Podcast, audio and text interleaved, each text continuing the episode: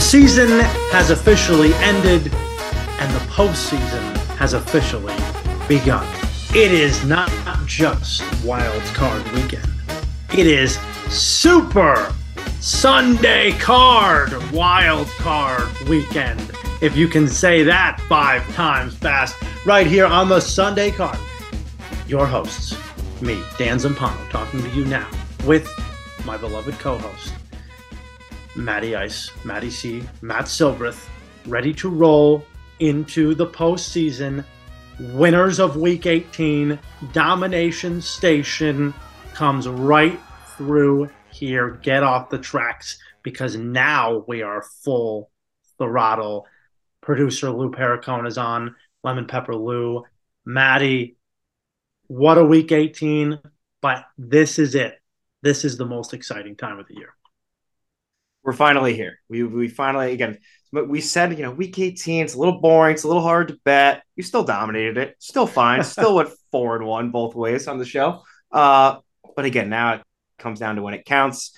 It, you get to instead of as much as we love red zone, we have to say farewell to red zone.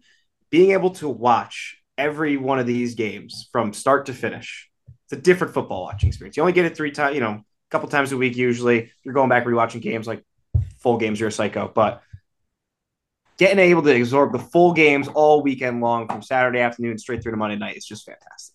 The standalone game, there's something about it where everyone has their eyes on you. You go back to last year, you go back to a game like a game that sparked so much uh, controversies 49ers and Cowboys. You had Raiders and Bengals. You had so many fun interesting games. Obviously, divisional weekend will never be forgotten with that weekend, but wild card weekend really gets the juices flowing. And we had a couple of blowouts last year. This year, I will say, and even though we have a lot of big lines, we also have some really juicy lines with quarterbacks that we've never seen before taking the stage on the brightest stage in the NFL. Lewis, Jet season is over. Pat season is over. Bronco season is over it is the first time in a very long time that we can all relax. Well, I've been relaxing for a long time, but uh, you know, uh, I've been uh, hoodwinked, bamboozled, uh, whatever else you want to say about the Jets this last week. I don't know why I went against my principle and picked the Jets and the bet the narrative. That was just silly, silly, silly. And as soon as I saw Joe Flacco starting, oh, it felt right at home with the good old New York Jets. So mm. I'm ready for playoffs, though. I am ready for playoffs as well. And I just want to give a shout out to Dan Campbell for not just getting them through Green Bay and getting them through Lambeau, but knocking Matty off of a five and zero oh week and getting me a four and one was even more gratifying. Even though it was, it sealed the deal. The deal was done. Matty Ice is the champion for the regular season of 2022. It did feel good to get one. Yeah, no, that was uh and what a game. Like I said, I was really hoping obviously Seattle makes it into the playoffs with their win that they got, they got earlier. We didn't get the full drama as far as like a winning in game, but you just knew. Like, I mean, you, you, you were right as far as like that team wasn't going to quit.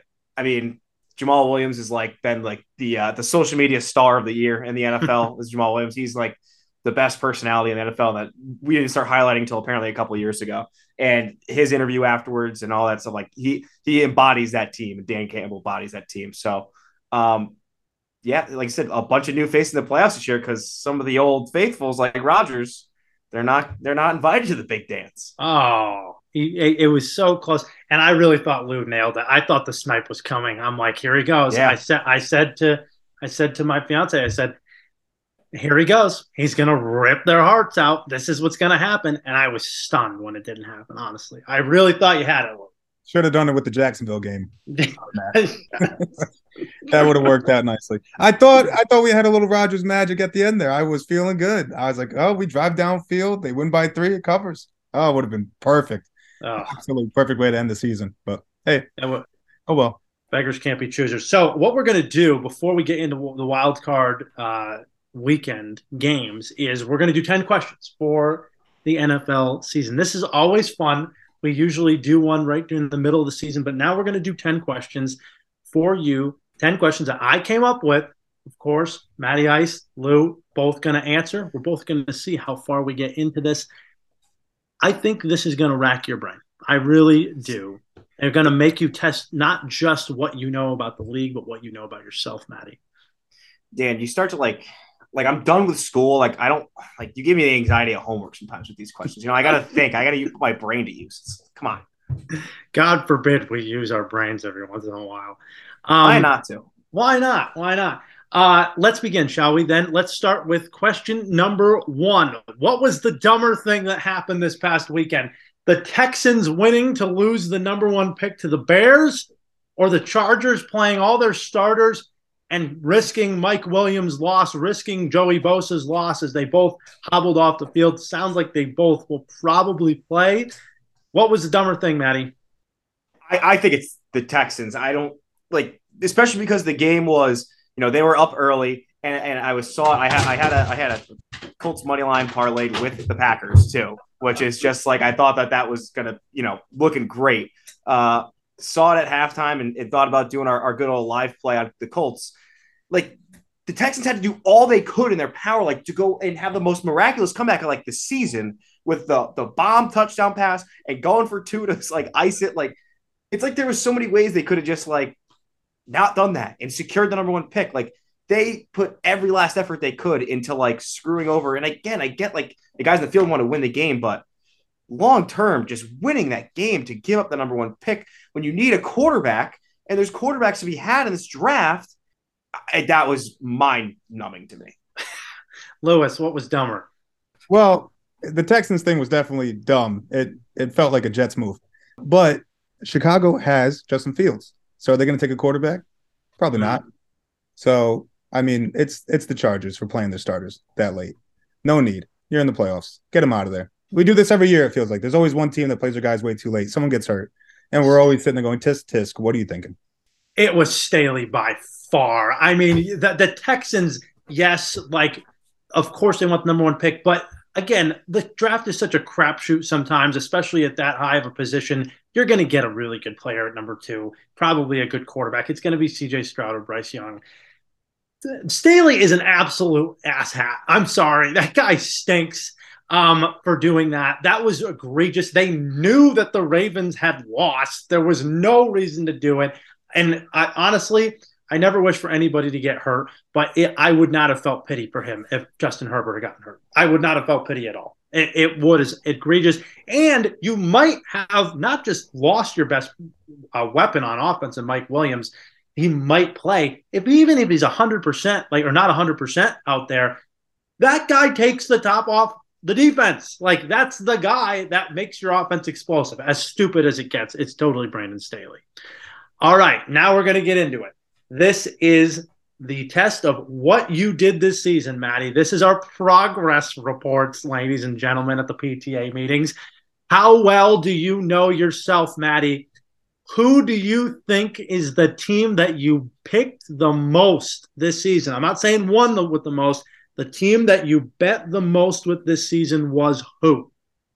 The only way I got to go here is is my guy. It's got to be Mike Tomlin and the Steelers. It's got to be it's got to be the underdog king himself. That would be correct. It there was the Pittsburgh Steelers. He knows himself. It was the Pittsburgh Steelers. You bet on the Steelers eight weeks this season and went Mike Tomlin was good to you, brother. Seven and one with Mike Tomlin. Hey, that's why we, this is why you just always bet him as a dog, and it should work out for you. Beautiful, beautiful job. So yes, eight times with Pittsburgh. Other big ones, you six times with the Bears, classic. Mm-hmm. Um, six yeah. times with the Ravens, six times with the Texans. That was an interesting one. Um, so yeah, those were the the runners up there for you. So I mean, you know, it's pretty much par for the course. You like those good coaches, and for some reason, we like the Texans a lot this year. Yeah, it's that's sickening. That's absolutely sickening. Just uh, wait, there's more. Just I'll say, how about how about yours? I need well, I need everybody's. Let's go. Uh, so I'm going to go to Lou next. Lou, who do you think it was your most bet team this year? Honestly, I have not an idea. I have no clue. Uh, my guess would be Cincinnati, New England, maybe the Colts are in there and maybe Tampa Bay. Well, on the last one, you got it because it was the Tampa Bay Brady's. You yeah. bet on the on on Tampa five times and went one three and one. Lovely, just so, my favorite. Tom Brady um, doesn't even help you out in any way. No, it's been no. like that for 20 years. It, it, it's no matter what I do. When I root for the guy, it doesn't help regardless. Had him Yep. in fantasy, awful. I, I believe they were the worst against the spread team on the season. So, Yes, that's also true. Runners up were Dallas and New England. So those were you bet three times on. Uh, mine, you're also gonna probably throw up because you're gonna be like, "Damn, what are we doing?" Can, can I guess? Can I guess? yeah, guess? sure, go ahead. The Falcons. Close. That was close. Ah, The Houston Texans were my oh God! this year. Yeah, it's just I brutal. bet the man. se- Texans seven times this season oh, stop! and went two and five with the Texans. Just ruthless. Just ruthless. Uh, you went two and four with the Texans, by the way, but two and five with the Houston Texans. Absolutely disgusting. My runner up, Detroit Lions. Bet them five Okay. times. Yes, So- that makes sense. And they, they were probably much better. Do you what? Three and two, four and one. We'll, we'll, we'll get to that because who do you think the team is that you won with the most? Now, the You're way I it's not the Steelers because No, me I no, was it was. I mean, you won seven and one, but I went by winning percentage. So Okay. you won like the most with this team, basically. And I, I, you have a couple of teams here. I didn't count teams that you went one and zero with. I don't Okay. think that's fair. So, Okay. and you had a couple instances of that: Arizona, Indianapolis. But you have teams that you won the most with. You have three teams. Can you get them? I only give you three yeses. three teams I won the most with. I think I think the Titans would be up there. The Steelers. The Steelers is not one, as I said The. Steelers is not. okay, Sorry. So it's by winning crazy. percentage. By so winning the, the percentage. teams I went with undefeated with then yes. Can't be the Packers because I did that. Damn. See now, Dan, this is I I, try, I did my homework and I'm not even ready for the pop quiz. Um, I don't know. It would Cincinnati might be on there for me. That is Um, them. Yep, okay, I feel like I did that one. one. Titans weren't one. No. One more guess. Um, the Vikings. No. You went 3 and 0 with Cincinnati. You went 3 and 0 with the Los Angeles Rams, if you can believe that. Really? Yeah. And your best team that you won the most with that you went undefeated with, the Dallas Cowboys. You went 4 and 0 Oh, with Dallas, interestingly enough. the best against the spread team of like the past two seasons. Yes, that is very true. Lewis, can you name the only team this season that you went undefeated with? New England. No, No. that is incorrect. It's not Dallas, is it? It's not.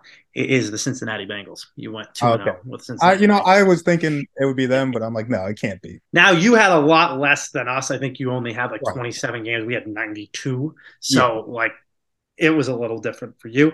You want to guess at what mine was, Maddie? I had three. No, I had four. Four non one and zero undefeated teams. Vegas. Vegas was one. I went two and zero with them. Okay. So it wasn't Detroit. It would have been It's not the Rams, right? No, no, you got it. You Detroit. get it. Detroit. I, that was my best team. I went Oh, five and zero. okay. Oh, five and zero with the Detroit. Lions. Really? Yeah, awesome job by Dan Wow. Campbell. Love that man.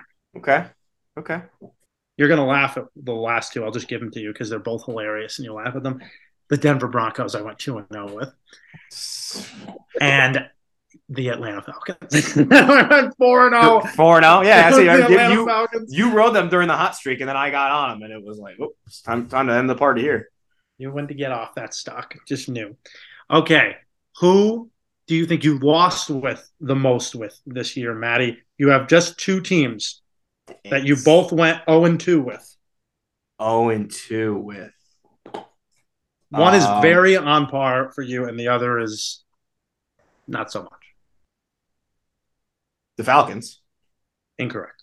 No, okay, I went with the Falcons. The Jets. The Jets was one of them. They went 0 and Yeah. 2 with the Jets. Yep. Can And- get that other team? Give you one more guess. Would be the Giants. No, the the Giants actually did good. No, the Giants won for me. I think. Yeah, you went three and one with them. The New Orleans Saints. You hate betting the Saints. Oh, Oh, the oh and Saints. 2. 0 and 2 with the Saints. Okay. Tough break. Tough They should have break. covered that 49ers game still.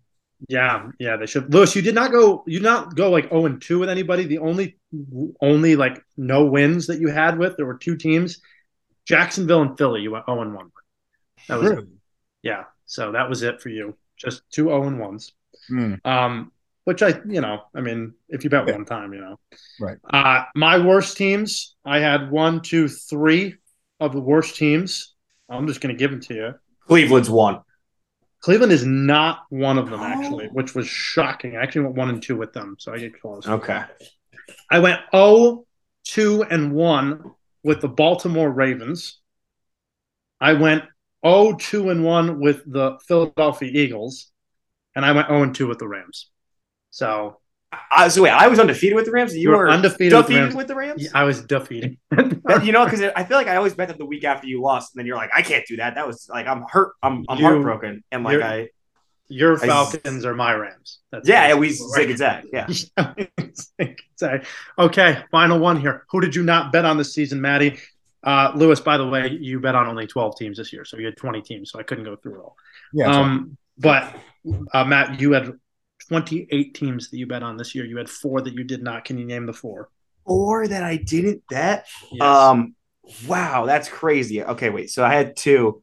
Um, Arizona, Incorrect. really, and I know I bet on Washington one week, even though I don't bet on Carson Wentz, but I bet on I bet on Taylor Heinicke. That's Bet on sure. Washington three times. Yeah. So. Are we counting the? Uh, are we counting the Buffalo? I'll give you a hint. game? I'll give you a 'Cause hint. Buffalo, Three of- Buffalo can, I, be- can I give you a hint? Three of them are playoff teams. Okay, so Buffalo from the null and void game. So Buffalo Uh, would be one. Buffalo is one of them. Is null and void. Yep. Is one of them the Chiefs? Uh, no, I bet on the Chiefs with the against the Colts, um, and lost that. Um, oh, I probably never. No, I bet on the Eagles on Thanksgiving. Yep. Uh, did I not bet on the Bucks? You did. You tell me the Vikings? I know I bet on the Vikings. you you did not bet on the Vikings. I never bet the Vikings. Net on bet on the Vikings once, not I once. paid them the whole time. You did I had fade them win the whole way. I had them winning the division at the beginning of the year, which And you- happened, but yet I didn't bet them once But you know what? They didn't cover a lot. They That's just true. didn't. So that was probably a good because thing. I was spot on. Do you want the other two teams? Uh, let me see really quick. One of them is a team. playoff team. One of them isn't. Uh, the Chargers. I Chargers the are one of them. Yeah, you never bet on the Chargers. And then, um, did I not bet on the Browns? Or no, I never bet on. Uh, you never bet on the Cleveland Browns. That's correct. yeah. That was- Okay. Yeah. No. Good. I'm glad I said. And you can. You kept me away from that week 18. Thank you very much. Yes, I did. Um, for me, I had three. I bet on 29 teams. I had three. Two of them are very on brand for this show. And one of them, I actually was the same exact team I didn't bet on last year. Miami. You didn't bet on Miami. Correct. Did never bet on Miami once. Uh, Minnesota. Minnesota's the other one. And And last me- year, I didn't bet one. on this team, the Indianapolis Colts. Never took a swing on. Uh, Not once. Okay. Didn't like it. Didn't like it. So that's your progress report for the year, Maddie. There you go. that I like that. That's good. That's good. That's always fun. It's always fun. And it gets us to know, I'll send it to you. It gets us to be like, hey, this is what we did last year, you know, and we go into the season next year with a little bit of education. I would say we we like to like follow trends. Like we have trends now. Like I we you you've made trends for us. I mean, I have made trends for you. We'll go back and listen to the show. All right, here we go. Number six of the NFC quarterbacks. Who is the biggest threat to the Philadelphia defense? This is a trap question. You want me to say Tom Brady because it's probably Tom Brady. Is is that, it's it's probably Tom Brady. I mean, it's my answer, but Yeah. that's not, you know, I mean, It's uh, you- you knew the answer before you, you go asked it. through go through the quarterbacks and you say if honestly to god if the lions had made the playoffs i would have said jared goff i really would have because i would i would have felt like that they had a really good year this year and they're explosive but i think if they get through and you know san francisco gets through i think they would go play san francisco anyway uh, depending on what happens but um or no they would go play philly i'm sorry they would go play philly then you know that could be an interesting matchup. I'm just saying, a little little spot last year where the Eagles lost. So I, I'm assuming your answer is Brady. Yeah, it's Brady. Okay, Lou, not gonna pick Kirk Cousins here. I was just gonna say, yeah, we're not unless it's one o'clock or, or London game somehow. We're it's not. no, uh, it it's got to be Brady. It, it feels like, unless you want to say that you know Brock Purdy and the Niners team is. I'm just saying, the Dak had a good. ye- Dak had a great game against him. But know, that's the that's the thing. He didn't phrase it. He didn't phrase it the offense. He said the quarterback. He wanted us Yeah. to say Tom Brady. yeah. No, I know. Well, we know. Used to this game. I like to I like to play this game. Um, let's let's let's go with the bigger surprise for number seven. Bigger surprise: the Giants making the playoffs or the Packers missing it, Matty. It's got to be the Gi- It's the Giants for me because like the Packers' weaknesses were what we knew. We're like mm, the Packers don't have any receivers going into the season. What are we doing? They didn't have any receivers all freaking year. Like they, that was their big problem is their offense couldn't move the ball.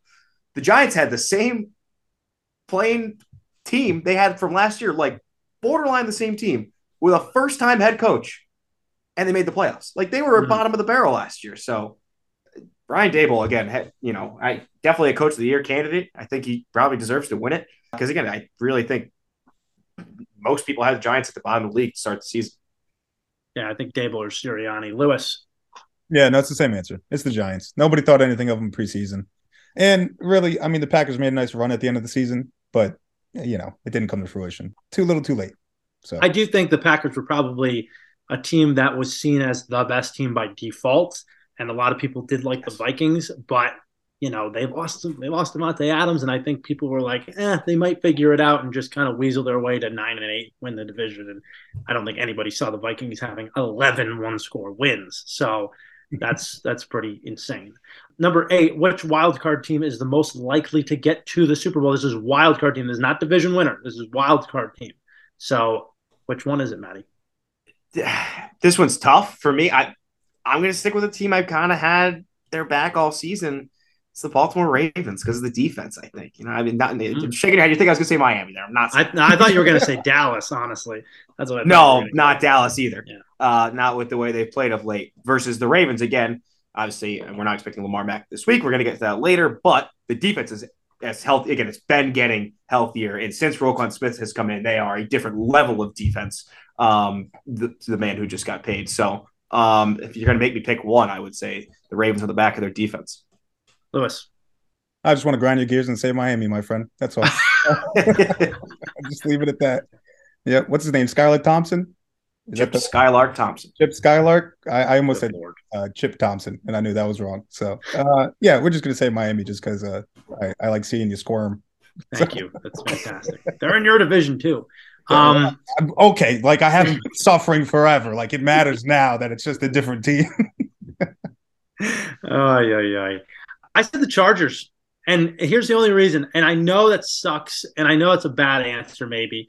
Yep, I'm getting fish hooked and everything. You're on the hook. But who is a better answer? I mean, I can't go with the Ravens. They have no Lamar Jackson. I can't. I just, you know, I don't think that they're possible. And they weren't really good with Lamar Jackson on offense. I can't say Dallas because they're choke artists. Yeah. I think the Chargers have the best chance to win this weekend. And then if they win this weekend, they go to Kansas City and they might get Rashawn Slater back for that game. So I feel like that would be the most logical thing. And they play well against the Chiefs. They really do. And then, you know, you never know what happens in the AFC championship. So that is a great point about how they match up with the Chiefs. That's, I mean, their their path, as much as it would suck to have to go through there, you know, they've played them obviously twice this season. So yeah, fish hooked. I'm fish hooked. Let's see what happens. Yeah, it just it just feels like again, like I just look, it's just like that classic Chargers. Like, you know, it's like, oh, they finally made the playoffs. Well, first round. There are no good answers for that question. Yeah. All right. Of the top five quarterbacks you saw play this season, name the top five. Who were the best? Uh, from I'm gonna go from one to five because I feel like that's sure. more suspenseful. Uh, Patrick Mahomes, Jalen Hurts, Joe Burrow, Josh Allen, and this fifth one I know is the one that everybody's like, it, you could put a lot of people in here. I felt like I had to put Geno Smith in the spot.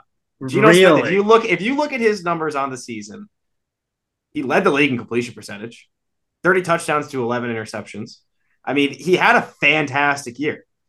I mean, like I said, I, you know, the throw of I'm, I'm, not documenting every throw and like how tight the windows are that he was hitting, but like Geno Smith balled the hell out for again another team that nobody thought was going to go anywhere that's in the playoffs. Mm-hmm. No, I mean, uh, he definitely overachieved. There's no question here. Lewis, I'm going to go before you because I just want to put this out here real quick. Top five quarterbacks of 2022. I went Jalen Hurts number one, Patrick Mahomes number two, Joe Burrow number three, Josh Allen number four, and my five, I went Jared Goff. I thought was... he was outstanding this year. I thought he was outstanding. 29 touchdowns, of seven picks, had 4,400 yards, more yards than Joe Burrow. He also had a 99.7 passer rating. Like, where did that come from? And to be honest, you go back and look at some of Jared Goff's stats over the years, like maybe not last year or the year before, but when he was going to the Super Bowl, when he was going to the playoffs with the Rams, he's pretty damn good. He actually was pretty damn good. You know, he never got really over the hump. This year he had an explosive year. You can't deny it. I thought Jared Goff was definitely number five. I know the contention is going to be Hurts versus Mahomes. It's what I saw. Hurts missed those two games, and I think that really, really hurt him. Mahomes had an unbelievable year. I think you could split hairs with the two of them, but Hurts was outstanding. And I think for him to make the leap, Mahomes did what he did. There's no question about that. Without Tyreek Hill, it was amazing. Uh, but I thought Hurts just brought out the game and just got himself a $50 million contract. Yeah, I just I just know one particular uh, friend of ours that's going to hear you put Mahomes too, and he's gonna be like, "Well, he's a bottom five quarterback in the league." So, but uh, Jared Goff, Jared Goff is one of those other guys that I was saying is like, it's not really like that five spot. Out of who you would put in there, I think personally, it's like not guys that you would think. Again, that we're not talking about like like the Herberts and the and, and the Lamars. Obviously, they missed time and stuff like that. So I'm glad you put Jared Goff in there because I couldn't I couldn't squeeze him in. I felt like I had to get Geno. I, I, just feel like Jared Goff is now officially a guy that nobody talks about that they should talk about because he's actually good. He's just yeah, not. He's, he's still not, young. He's still young.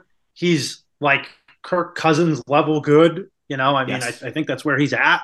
You know, I'm not saying he's the agree. best, but I think he's there. Like I, I really do. I think he's a viable quarterback. And if the Lions choose to go a different direction with their quarterback, I think he's a great fit for anybody. I think he would really fit in well. Lou is like throwing up in his mouth hearing that, but that's okay. That's Lou, okay. go ahead. It's all right. Uh, Matt and I talked about it before the show started. It's Mahomes, Allen, and Burrow. Those are the top three quarterbacks in the league. Hurts comes in at four. Five is a crapshoot. You can throw anybody you want in there. Uh, who I had McCorkle Jones in at five. No, no, no. Sorry. Uh, Justin Herbert probably is number five. I like Goff too. I like Geno, obviously, ex Jet. Um, it's probably Justin Herbert though, just based off of skill. Is what you saw based off of skill. And if you're going by that, then then more power to you. I agree with you 100 percent that that Herbert is a better quarterback than Jared Goff. Yeah. This year specifically, I, I would. I like probably Trevor Lawrence this year too. Trevor Lawrence. Yeah, he had a great year. Yeah, I would say Russell Wilson was six for me, but you know. yeah, I think 60th. 60th. Yeah, just added the zero. Yeah, I'm Bailey Zappe in there too. Uh, okay. list this is the funnest one. This, this is number this 10. is the this most is, damn the question one. of all time. This is the great one. We said we are going to do it, and this is where I'm at. So this is it. List the NFL quarterbacks, best NFL quarterbacks, or quarterbacks you would rather have on your team, and stop when you get to Tua Tagovailoa. This is it. Um, Maddie, the floor is yours. Gosh, we're making people listen to these lists. All right, we'll just get through the top part of it fast. Blow right through them. Go ahead.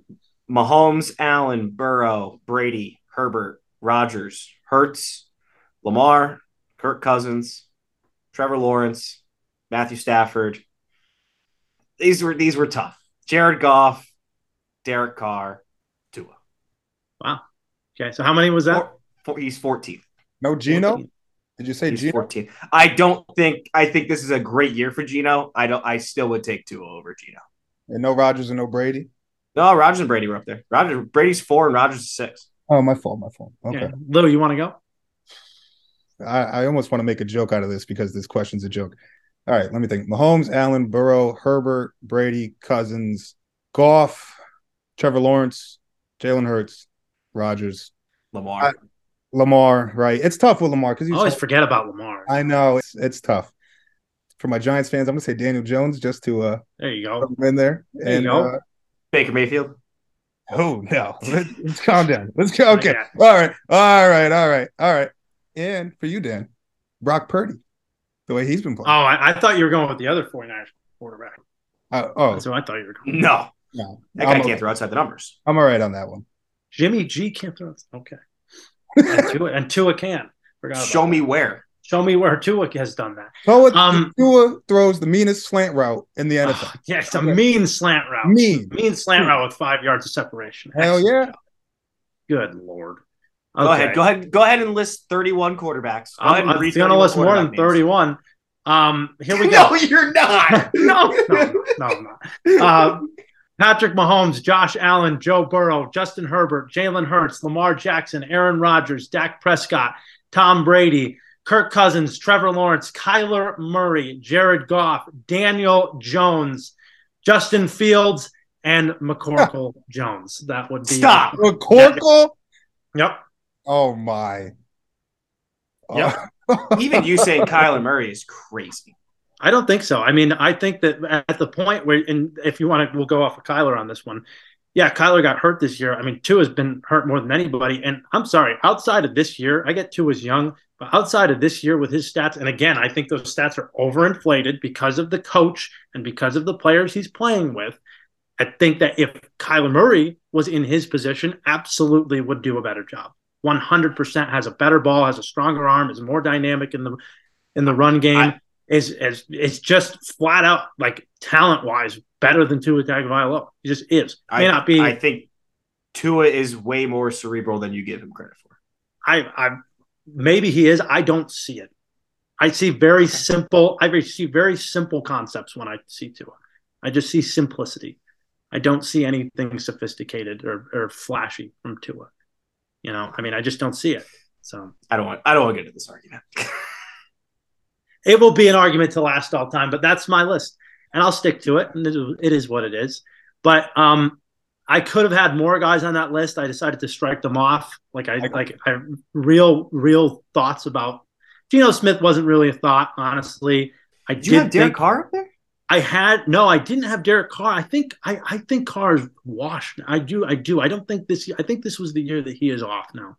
I think he is just stricken off my list now. I just don't uh, see it. Yes, no, because it can't be Josh McDaniels' fault. Okay. I got you. Yeah, you're right. I mean, we can get into that argument if you want Orville to. Jones I mean, over Derek Carr. Yeah, no, that's that's wholesome. We okay. have Trevor Lawrence and Mac Jones, those yeah. two, and Justin Fields. I mean, that's you know Mac Jones' career can be blamed for the play calling this year, but Derek Carr's cannot. Gotcha. What about Mike White? Uh, we've with Derek Carr, we've got a lot. we could throw Mike White. No, I'm just kidding. Don't want.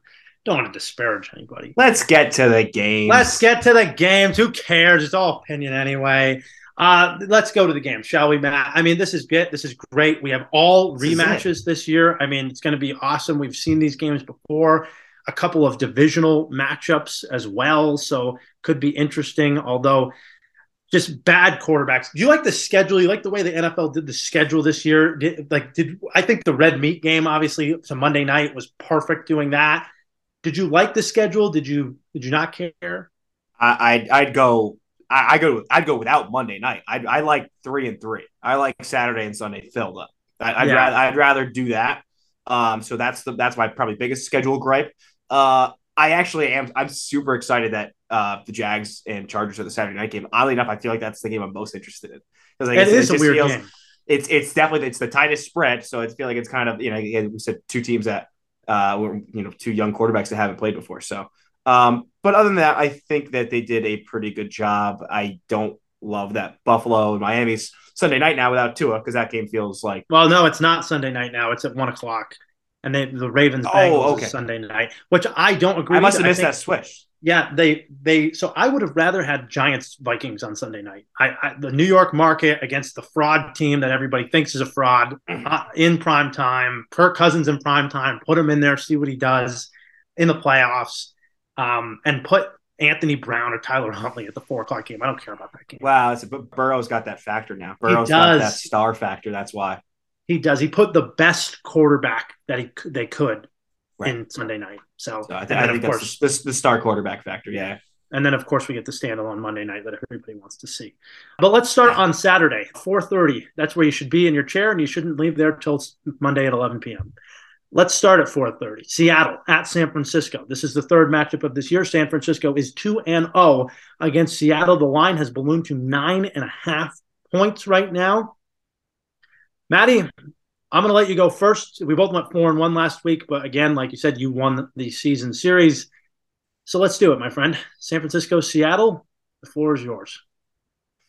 Yeah, I mean, th- this is another one of those games that we're starting to see now with these. Obviously, the second year having seven teams in.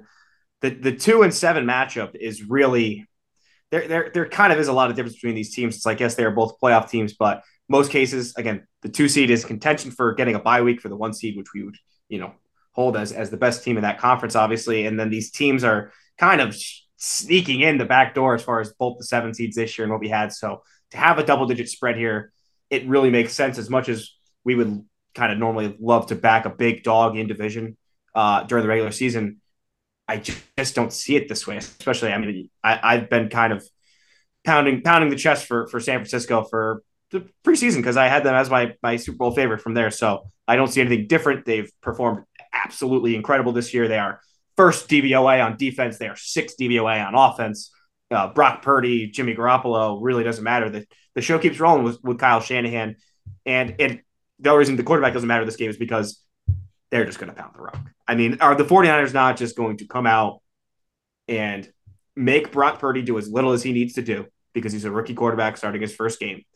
And they have never been, they have been the top offense in the league basically since Christian McCaffrey joined this team with the versatility that they have.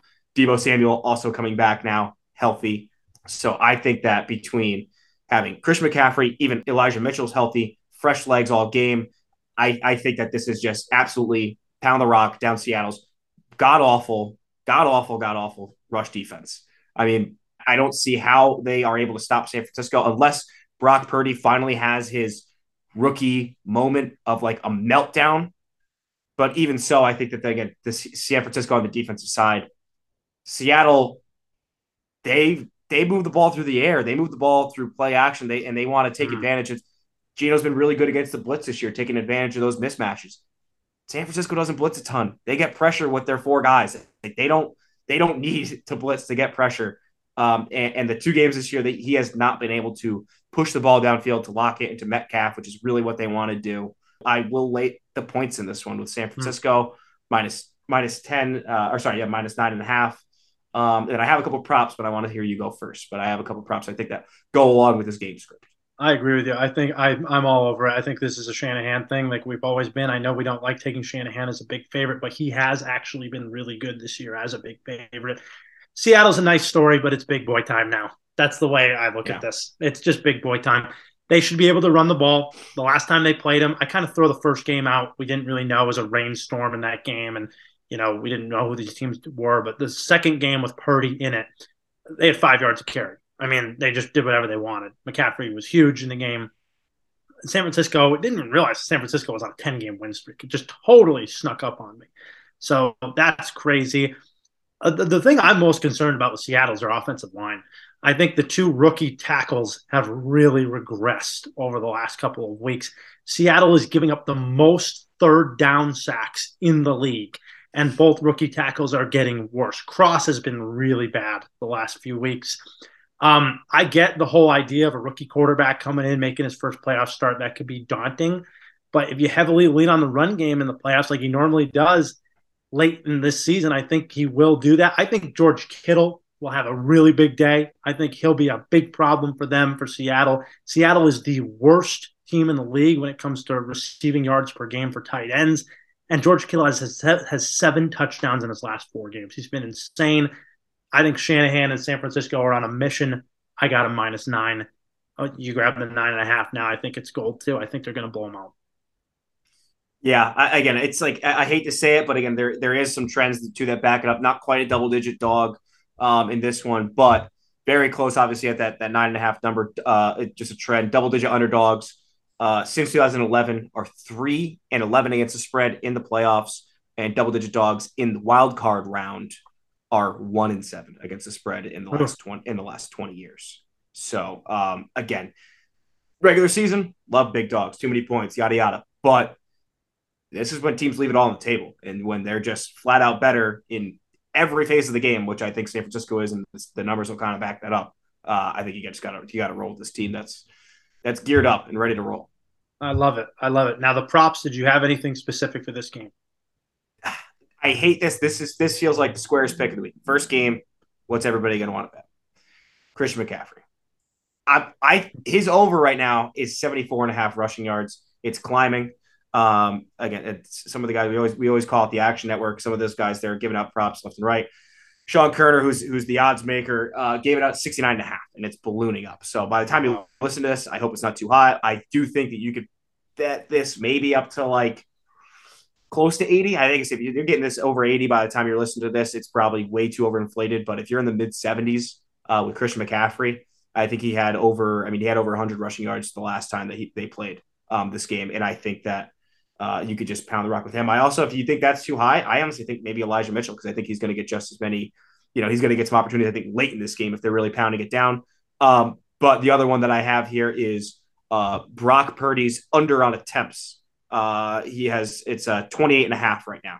So wow. I'll take the under. Yeah, I feel like that was way too much in this game. I think they're going to really take the ball out of his hands. I mean, they do a lot of stuff where it's you know the short drag routes and stuff to Deebo that are going to count as attempts and you know tap passes and things like that. But I still think 28 and a half. I think that they can uh, they can kind of just cruise this one in. I think 25 or 26 might be a little tad high. Honestly, that's that's interesting that that's that high. All right, so San Francisco minus nine and a half. We're mind melding to start the playoffs. Let's see if we can continue it, Matt. The game you said you're most interested in is on Saturday night. Chargers and Jacksonville. Chargers got in, stupidly played their starters against the Broncos, are banged up, but guys are going to play. Doesn't sound like Slater is going to play. Jacksonville, um, obviously, with the big win against Tennessee the other night and a huge play that uh, they got the strip sack on Dobbs to win it on Saturday night. This is a tough one. Jacksonville is a two and a half point dog now. This line has bounced around all week. Was at one, one and a half. I saw it at Pick'em at one point. Now back to two and a half. Over under is 47 and a half. How do you see it? This again, this one I think I'm most interested in because it's the tightest. So I had a hard, I had a very hard time picking it. Um, again, you got two first time starting quarterbacks, uh, just like the last game we talked about. Two two first time starters in the playoffs. Um, you mentioned the week three game um, that the Jacksonville blow him out, but that was Herbert was playing with like broken ribs that game, and then he got gotten absolutely he had no practice that week, so that that's that's a hard one to count as. But um, again, just kind of more vibes and feel on these teams. I just I really like where Jacksonville's been past, you know, since I think week eight or ten. Uh, they've been one of the best passing offenses, and, and, and Trevor Lawrence has been absolutely phenomenal. It's like 71% completion over the final eight weeks of the season. Uh, he, they've been they've been a very good pass offense. But that being said, the Chargers pass, you know, defense has been coming on recently. You could still you still run on them as we always say, but that's not really where the games are. I think that they kind of I do worry that the Chargers match up better here, but I just have a hard time finding myself betting on that. So it's a long way of saying that I am going to back the home dog and take the Jacksonville hmm. Jaguars here, plus two and a half. I just think that these teams are very evenly matched. This is the one of the games I'm seeing the most pros and experts talk vehemently for for both sides. Like they're both making very strong cases that I can kind of convince myself of. Um, I'm just not going to bet the Chargers as a road, road favorite playoffs. Um, I'm just not going to. First principles. We like the Chargers as a dog. We don't like them as a favorite. I'm all over Duval. That's what I'm going with. I agree with you. And honestly, this was one of the first ones I took. I took uh, Jacksonville. I think I got it one and a half early, like early on when it moved. And now it's back up to two and a half, and I'll probably hit it again now because I do think that Jacksonville can do two specific things. They can defend the run and they can run the football. Um, the last couple of weeks, they have been outstanding in a lot of these categories. They are tied for eighth in the league in yards per carry. And like we said, they are one of the top early down run teams in the league. They love to do that. And who better to do it against than this Chargers team that we've talked at nauseum for two years in a row? That Staley has not gotten them any better in terms of run defense. ETN will be the key uh, against the league's worst worst run defense by yards per carry. I think he could have a big game. Jacksonville's rush defense in the last three weeks of the season, they were ninth in opponents' yards per game. They were eighth in opponents' yards per carry. They were really, really good against some pretty good guys like Derrick Henry, um, to name a few or to name one.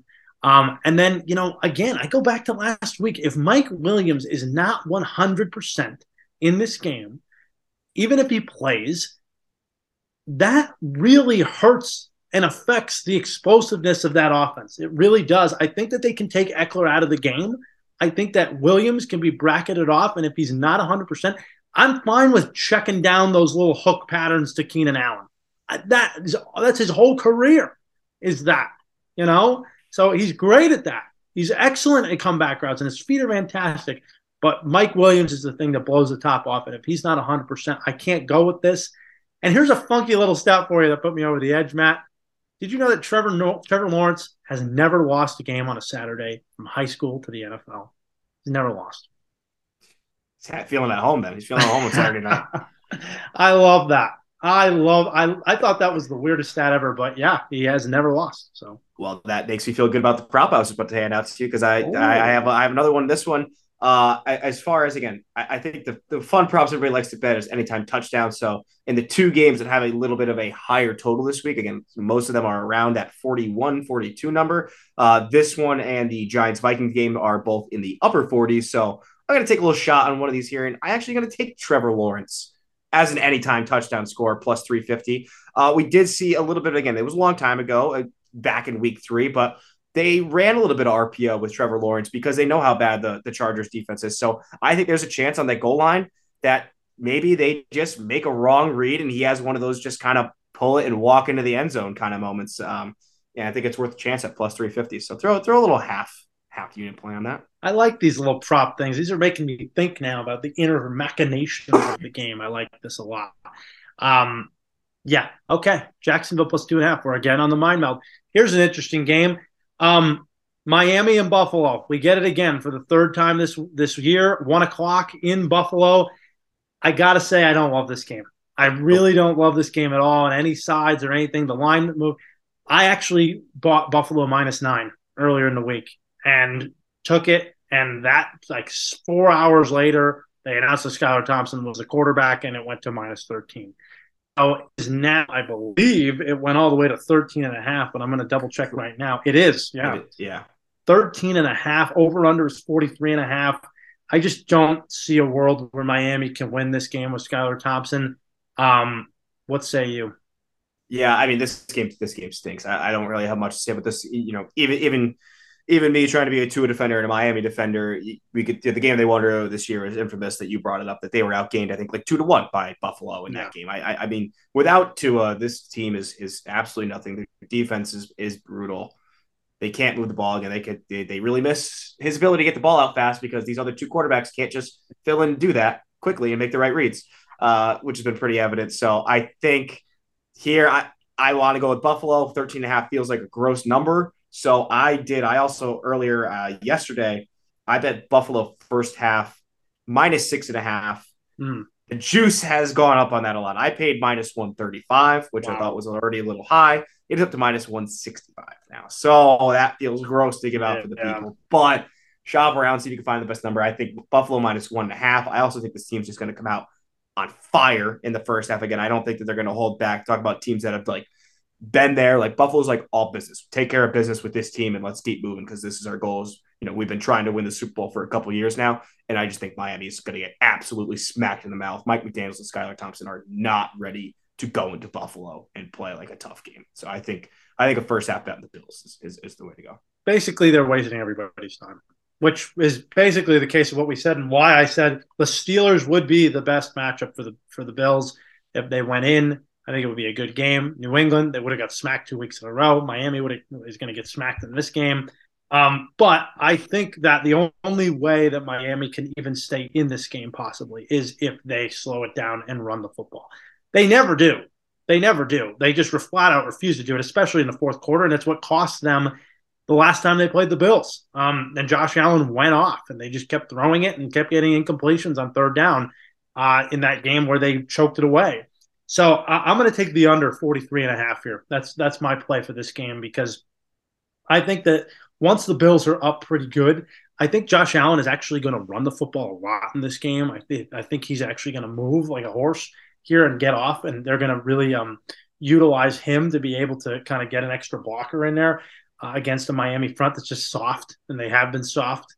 Um, and then Miami, I just I, I hope that they do try to run the football and maybe use Skylar Thompson as RPOs because that's one of his specialties is he can move. Um, Raheem Mostert knifed them up in the first half of the, of the last game. I think that's really the only chance Miami has to even keep it close. So I'm going to take the under 43 and a half in this game. It is not going to be a messy thing. It's going to be 30 degrees. It's going to be nice out. It's going to be sunny. Um, but yeah, I just I don't have any play. I mean, unless you got it early and you're getting four and a half points of value, I, I don't see it. Yeah, uh, interesting thing you said about Josh Allen. He is actually, as far as again diving into props more, I, I thought immediate thing. I said the same thing. I'm like, oh, let me look at the Josh Allen's prop. His prop, he is the highest projected rusher uh, wow. for the Bills right now. He is projected his his his over under is 50 and a half rushing yards, which just again feels like a lot. He could absolutely eclipse it, but that is a lot. I, I would almost lean to maybe take the under because again, I think that I think this game's going to be in hand enough that they're not going to risk running Josh Allen as much. And I would maybe lean to Josh Allen under or Devin Singletary's total is only at 44 and a half. And he's been pretty good as far as in some closeout opportunities in this game. And could you believe that Miami's listed as the fourth uh, fourth best rushing team DVOA? That just doesn't make any sense. That's like I don't crazy. That I don't know. Again, DVOA is, is a guide. It is not a, uh, a you know life lock for sure because that just doesn't make any sense to me. I don't know. I don't know how that equates, but um, yeah, I would also think so. I think maybe a, a Devin Singletary, maybe over 44 and a half rushing yards is in play for me, potentially in a very small play on Buffalo's defense to score a touchdown plus 600. Ooh, I don't hate that. I actually really like that. That that's juicy enough where I'm because get a strip sack or something. That Thompson to score, Thompson to score uh, to throw an interception is like minus two ten. like it's like oh, it's inflated. Of course it is. Um, now that game stinks out loud. I'm glad it's at a 1 p.m. game, so we don't have to do much there. Then we get ready for a pretty big game. This is Minnesota and the Giants. Matt, we've been looking forward to watching this team play in the playoffs. Finally, we get to see it. The Giants are three point dogs in Minnesota. These teams played to a three point contest where Minnesota won at the gun on a game winning field goal in week 16. Over under is 48, a very high total here. What do you got? Are we are we sticking with our guns or are are we convinced? I'll be honest, I don't know anybody that's taking the Vikings. I don't. Yeah, and it just makes me feel like they're going to get lucky one last time. I don't know because I, this one this one's also racking my brain here. I, I get it. Both of these defenses stink. Both these defenses stink. That's why this is the highest total of the week. So this one I am a little more inclined again to maybe just take some some props and, and some things like that because Daniel Jones has been getting it done as far as passing the ball with this ragtag group of receivers, you know, Sterling Shepard and Richie James and and all these guys. And then you've got the talent on offense in Minnesota, but they're just not, I don't know, they're not efficient enough to rely on, but they are at home in an earlier game, you know, middle of the day, not a one o'clock game, but an earlier game, uh, not primetime Kirk. So I do want to take the G Men plus three here. I, it's it's they landed on three when they played in week 16. It landed 27 24. The spread was three. It's the same exact thing. I don't see why you wouldn't take this again, at least to have a shot at it. Um, yeah, and that that's really it for me. Like I said, and then anytime touchdown score this game, anytime I'm going to see this guy's name with plus odds next to him. Justin Jefferson plus 110 anytime touchdown wow. score. Lock it up all day long and he destroyed the Giants last time they played. Just destroyed them. Him and Hockenson had huge games. Here's an interesting thing. Um, the last time these two teams played, Daniel Jones threw the most passes in a game this season. He had 45 attempts in that game, and that was stunning to me. And they were able to stay in it. They were down eight early and then t- or eight late and then tied it.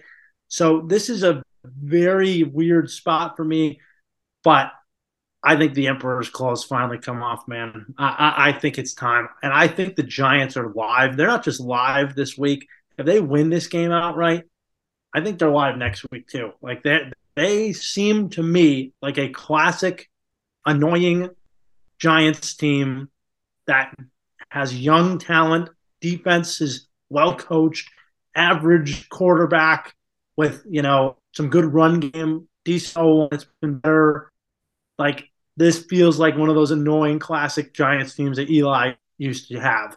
Um, I think the Giants will probably not do that again. I think they're going to use Barkley a lot more, but I think they're going to use Daniel Jones a lot more to run the football. The RPOs. I think that that game made. I mean, he only had four carries in that game, but he had 34 yards, I believe, if I remember correctly, in the game.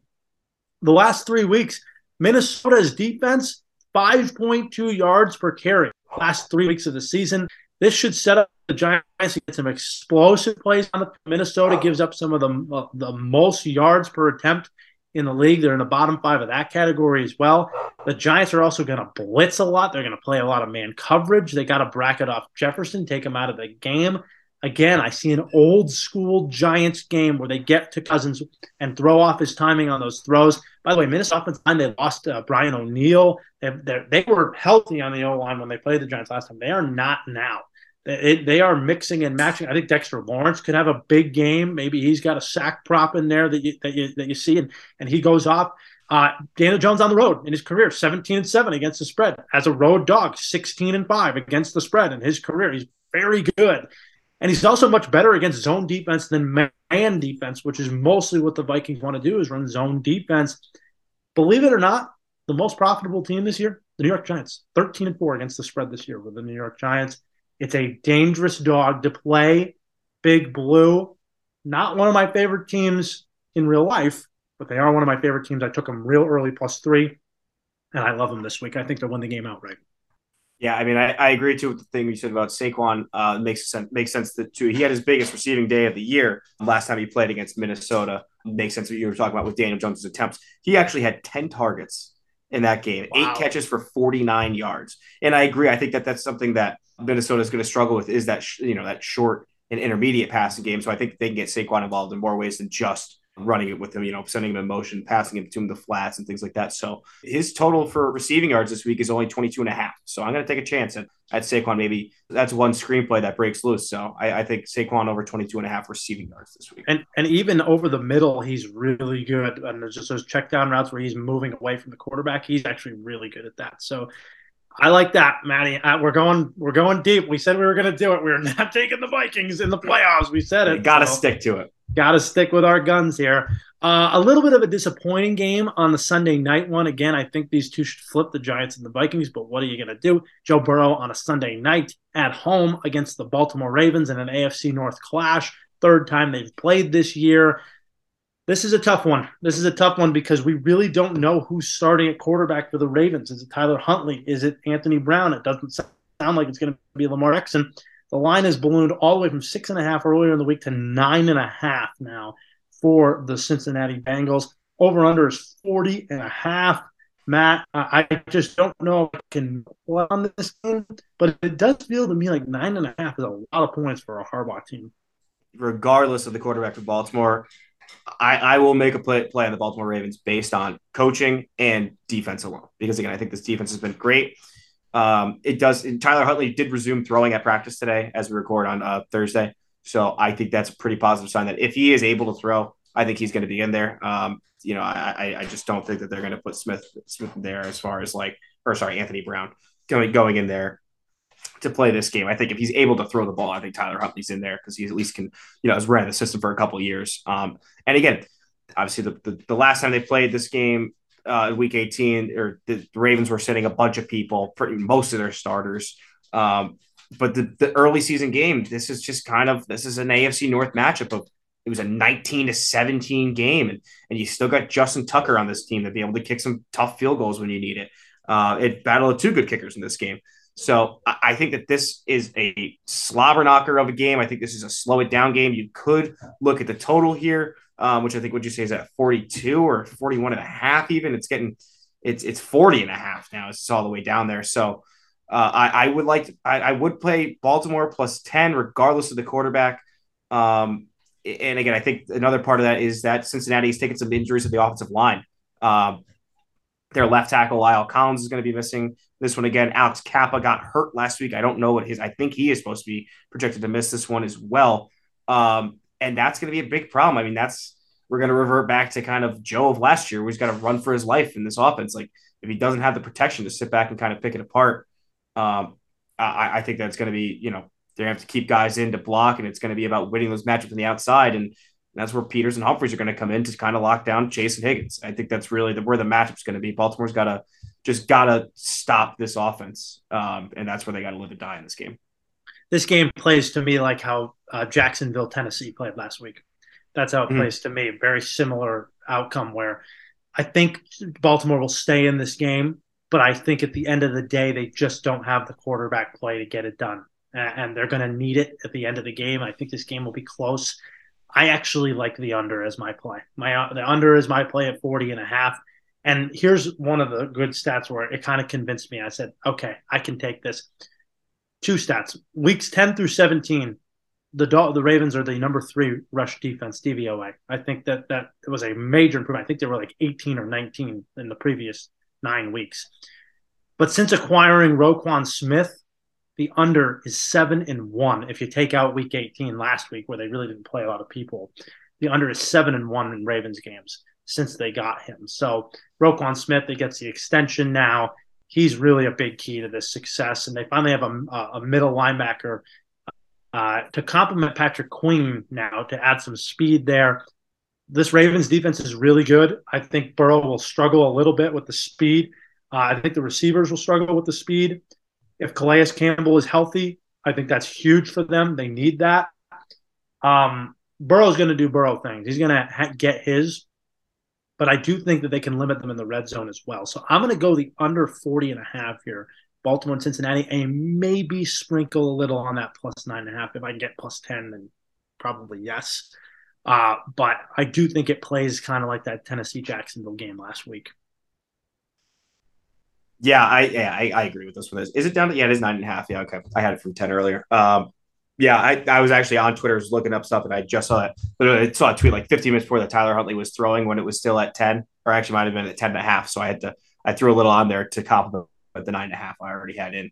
Um, but then I, I want to give this one out to just again, we, we follow a lot of smart people, and this one was too good not to give out. Chris Raybon of the Action Network is just a god at these props, and and this one's gone way down since he gave it. Uh, speaking of, you know, the the offensive line problems for uh, Cincinnati and the rush defense that Dan just highlighted of the Ravens, Joe Mixon probably going to have some tough sledding this game. He got this prop, Joe Mixon's uh, rushing and receiving yards combined total being under 50, under 85 and a half. Mm. I, by the time I heard it, saw it, it was at 82 and a half. I just, now it's at 81. So by the time you listen, I think you could take this again down to like, you recommended taking it down to like 79 and a half or so. But I think that, again, Joe Mixon probably going to be maybe splitting time with Samaje Perine like we saw a lot uh, last year's playoffs, just to kind of keep you know things healthy.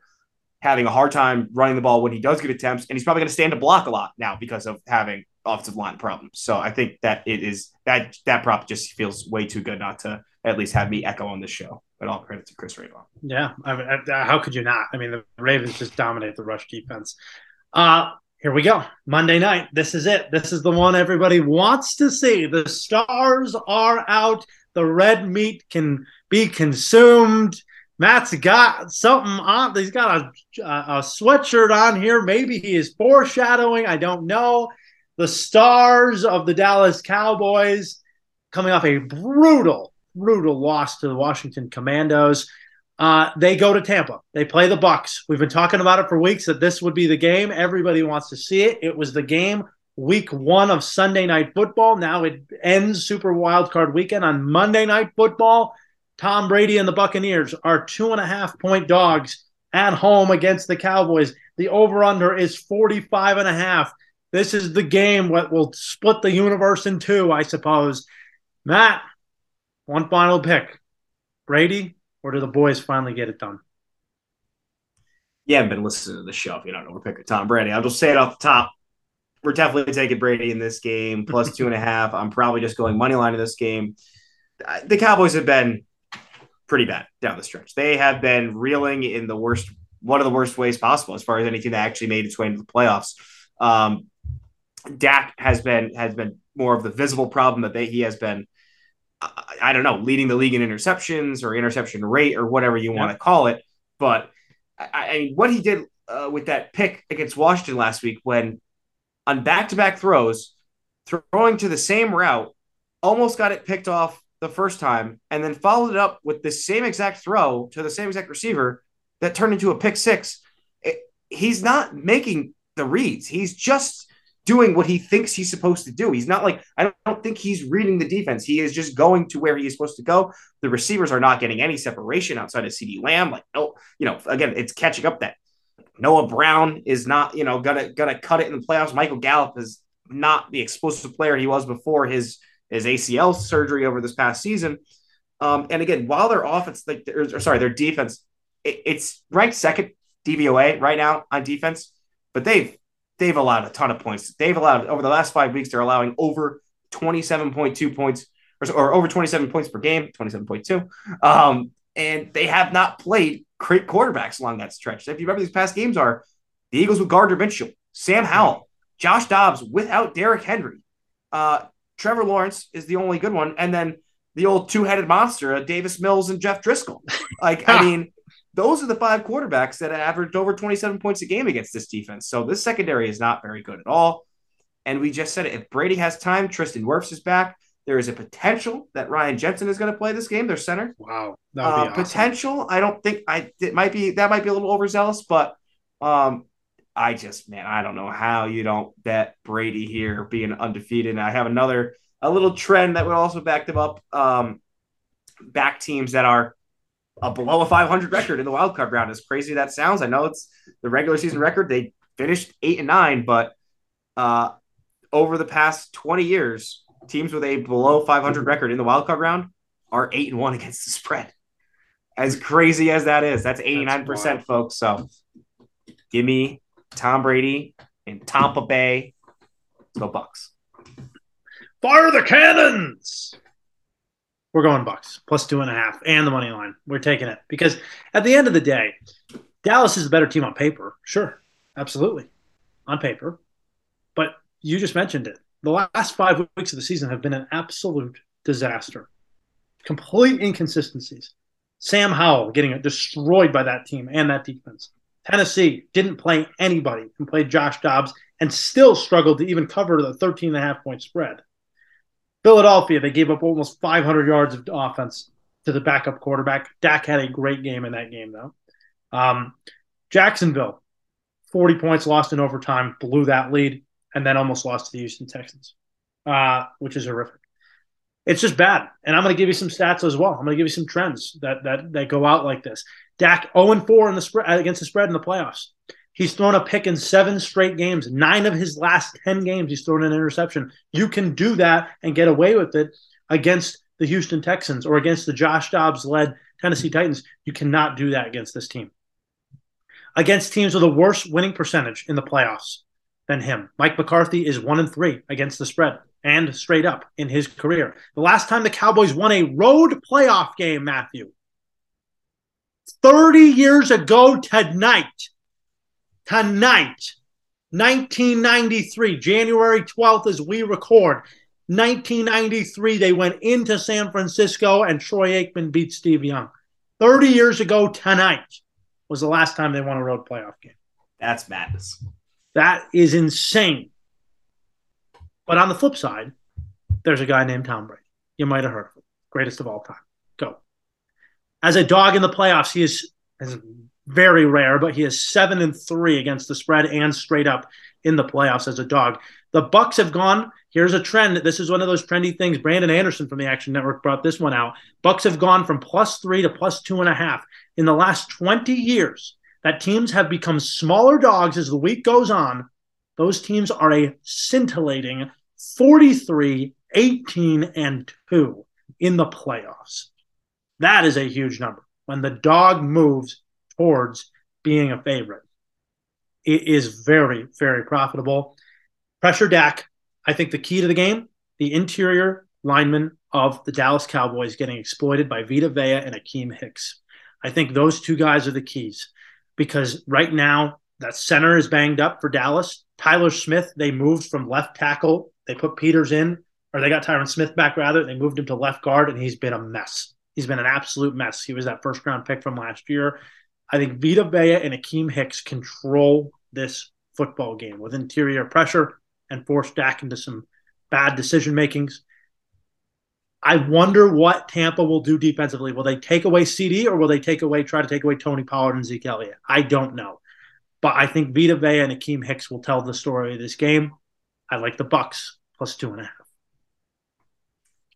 I mean, again, if you didn't see that one coming, you haven't been listening to the show.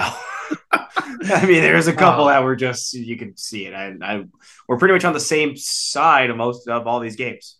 And I will be at a Cowboys fan's house on Monday night in full Bucks Brady garb. Don't worry. You are so mean. I will be very mean. I like being mean. It's more fun that way. I, can, can you believe uh, why is Mike Evans anytime touchdowns plus one eighty five? That feels like a minus like one thirty number to me. Like, Come on. At least minus one, at least at least minus one ten or something. Like it's got to be a minus number. Crazy, totally crazy. We are running out of time, Maddie. I don't have an under the weather. There is no weather really involved. The best one I could possibly give you was Jacksonville and Los Angeles because that game is going to be 45 degrees in Jacksonville on Saturday night, and the winds will be coming down in in velocity. So there's nothing really out there as terms of it under the weather, but you saw that I like two unders already. So the ones that I gave out to you Um, obviously, with Minnesota or Miami and Buffalo, and then Baltimore and Cincinnati, I like those two unders. Can we build a money line parlay, No, or is there um, not one um, there? I'm out. We're props for the props. We're going. I'm out. The, Oh, we're, come we're, on. hunting, we're hunting the juice on the props. For the You can do it. Can If I we're gonna do it, if we're gonna do it, it's Giants and Bucks. Clearly, and the Jags? I would not do the Jags. I would do the Giants, the Bucks. All right. Do we do we dare? This is just me. It what is the most like if we were going to take a big one? Baltimore. I mean, Baltimore. That's what exactly what I was thinking. I think they muck it up. Just that's that's a muck it up. Harbaugh. Yeah, that's just a Harbaugh shock. And again, maybe shock the darling team from last year. That now again, it's like they did just you know they, the Bengals just went from like worst to first last year, and now it's because of Burrow. They're stapled in as just a you know great team, and they've been great this year. But wouldn't it be perfect again? It's like wild card weekend. What's the shock of the weekend? Is that Burrow, who we thought we had this team well oiled and running, again loses to Tyler Huntley and and a, and a nasty defense. They were the worst, pro- least profitable football team in the last 30 years against the spread in the playoffs, and then they went 4 0 last year against the spread. So interesting. Worth a sprinkle. Don't hate Ravens Bucks little nightcap, you know. Little, little mm-hmm. nightcap parlay. Don't hate it. There is a narrative. It's here. There's always a narrative. We ne- we we may not have a parlay. We may not have an under the weather, but there's always a narrative. Come There is one that is screaming. Do I even have to, do I even I have don't- do I do I even have to say it? Yeah. Lewis, lay it on me. Come on, you guys just went over this. This- what can go wrong will go wrong. How about them Cowboys? Tampa Bay, Tom Brady, Tampa Bay, blah blah blah, whatever. You know, I wish it was three. If I'm going to be honest, but We all do. they, they should win. Um, I, the other narrative is obviously Buffalo wins in an absolute smackdown. You know, it's just team of destiny at this point. Talk about a narrative, one of the best narratives. Uh, yeah, that that's you guys already know. I don't have to spell it out. The people at home know if they've been listening all year, they know the way this mind thinks. It's yeah, they know the narrative. 30 years ago tonight. I wasn't alive, Dan. That's crazy. None of us were. alive. All right. blew my brain. I'm like, today's January 12th when I saw that. oh my God. Um, I didn't redid my power ratings real quick before we go. I redid my power ratings, and my power ratings say that the Super Bowl should be 49ers Bills. That's what it should be. Yeah, that makes sense. And it makes sense. Yeah. Uh, but that's my power ratings. So I'm glad, you're, E- I'm glad you're Eagles biased. Just kidding. I'm sticking with the Eagles. I'm holding on to that 14 to 1. I was gonna ask, what are what are your futures? Again, I want to say this at the top of the show, but my futures again, I have I have NFC, San Fran plus seven hundred with a unit and a half, uh, Dallas plus nine fifty for a unit, and then we mentioned it on the show one day, and I threw it in as Bucks plus seven fifty at, at a half a unit. I mean, That's great. That's excellent. I, I actually really like a lot of those. Um, I have Tampa early on. I took them like plus 400 uh, early in the season. This was all preseason. 49ers plus 800 there you in the NFC. And then uh, Eagles plus 1400 to win the NFC. Uh, and then I have my last AFC one because I idiot and took Denver and the Raiders. Um, Nice. Ravens ten to one, which is not a good number. So yeah, I probably, may. probably longer than that right now. What do you think? I mean, maybe throw one on Kansas City. I mean, uh, well, it's, uh, they. I I see. I like to. uh, Anytime I do these conferences, I try and stick with one side just to just to clear my path. Again, like you're, you know, you you, you just want to be on a one way train to having San Fran and Philly meet in the conference championship and just you know sit back and relax. I can get so KC and Buffalo are the same. They're plus 160, 170. Cincinnati yeah. at plus 400. Uh, I, I don't know if I'm feeling that. The Chargers That- at 10 AFC to is 1. a gauntlet. The AFC is too hard to predict. It's a gauntlet. Well, which is why I would say, hey, Chargers 10 to 1. Maybe throw a very small sprinkle on Jacksonville at 18 to 1. no, their but pass it's- defense. but they're- their you're- pass defense can't make it through the AFC. I agree with that. And all the value is gone. I mean, if you didn't get that in the preseason, Right. It's like that was Right. You, you're, yeah, you're 1. betting. You're betting like the hobos number now. Yeah, it's not Yeah. like any good. I I got nothing left. I got. I- I'll hold on hope for the Ravens, but I- I'll stick with. I love my pick. I got Bucks, 49ers, and I got the Eagles. So Yeah. That's some good numbers. So, all right, Godspeed. It's time. Should be fun. Super wild card weekend. it doesn't get any better than that. For our esteemed producer, Lemon Pepper Lou Pericone, and for my excellent compadre, colleague, friend, Matty Ice, Matty C, Matt Silbreth, I am Dan Zampano. Matty, I'm not going to make you say it. I can't make you say it. How about fire the cannons? Fire the cannons! Fire the cannons! Let's go and let's ride. We'll see you next week, everybody.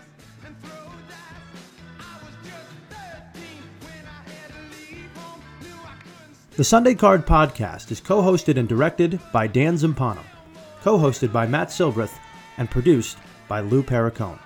You can listen to The Sunday Card on Spotify, Apple Podcast, Google Podcast, or wherever you get your podcasts. Also, listen to us on Sports Country Radio at sportscountry.net at 11 a.m., 3 p.m., and 5 p.m. on Saturdays, and again at 11:30 a.m. on Sundays. Follow us on Twitter for all of our picks throughout the regular season at the Sunday Card. And remember, if you have a gambling problem, call 1 800 Gambler. That's 1 800 Gambler.